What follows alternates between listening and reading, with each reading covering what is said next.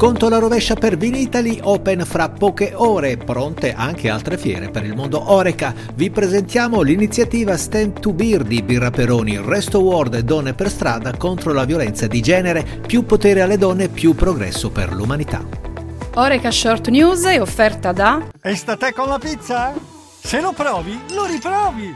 Te best! Serena Wines. Buongiorno e buon inizio di settimana, bentrovati nel podcast di Oreca Channel Italia. E allora da domani e fino al 5 aprile Verona torna ad essere la capitale del vino con Vinitali. In un quartiere fieristico di oltre 100.000 metri quadri si incontra, possiamo dirlo, il mondo del vino, ma tutto il mondo davvero. Oltre 30 le nazioni presenti con l'Italia ovviamente protagonista. Il vino italiano che in questa 55esima edizione del Vinitali guarda in Oriente paesi come la Cina, Giappone, Sud Corea, ma anche Singapore, Hong Kong, Vietnam sono nella top degli obiettivi di mercato delle imprese italiane del vino. Solo Solo dalla Cina, pensate, sono attesi oltre 100 top buyer. Seguiremo la manifestazione anche nei prossimi giorni nel nostro podcast.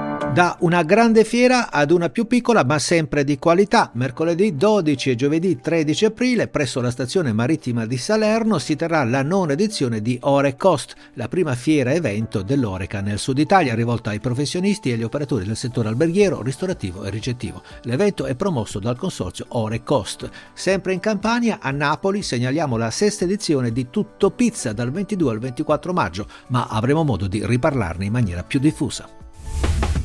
Parliamo ora di formazione, un asset che è sempre stato parte essenziale della mission di un'azienda come Birra Peroni. La sua ultima speciale iniziativa porta il nome di Stand to Beer. Ospite oggi nel nostro podcast Federico Sannella, direttore relazioni esterne e affari istituzionali di Birra Peroni. Buongiorno Giuseppe, buongiorno a tutti gli ascoltatori di Oreca Channel. Grazie mille per questa opportunità, eh, perché sì, ci fa molto piacere parlare di questo programma che abbiamo avviato con la scuola Elis, un programma che appunto si chiama STEM to Beer con l'obiettivo di aprire il mondo delle materie tecnico-scientifiche, quindi il mondo del lavoro, a una collettività, un gruppo di oltre 250 ragazze proprio per indirizzarle a questo uh, ambito così importante nel mondo del lavoro. Ma non è solo una questione che riguarda l'accesso alle nuove professionalità e al mondo del lavoro, ma si tratta anche di superare alcuni stereotipi di genere che hanno visto nel tempo esclusi determinati ambienti dal mondo femminile. Questo deve essere superato, dobbiamo dare un contributo concreto per aprire e superare questi stereotipi e quindi abbiamo avviato questo primo progetto importante appunto con Scuola Elis e, um, e uh, con un, anche un percorso di uh, stage all'interno dell'organizzazione per sei ragazze per cui siamo contenti e ci auguriamo che la, l'esperienza sia positiva e costruttiva per tutti. Grazie, grazie e buona giornata.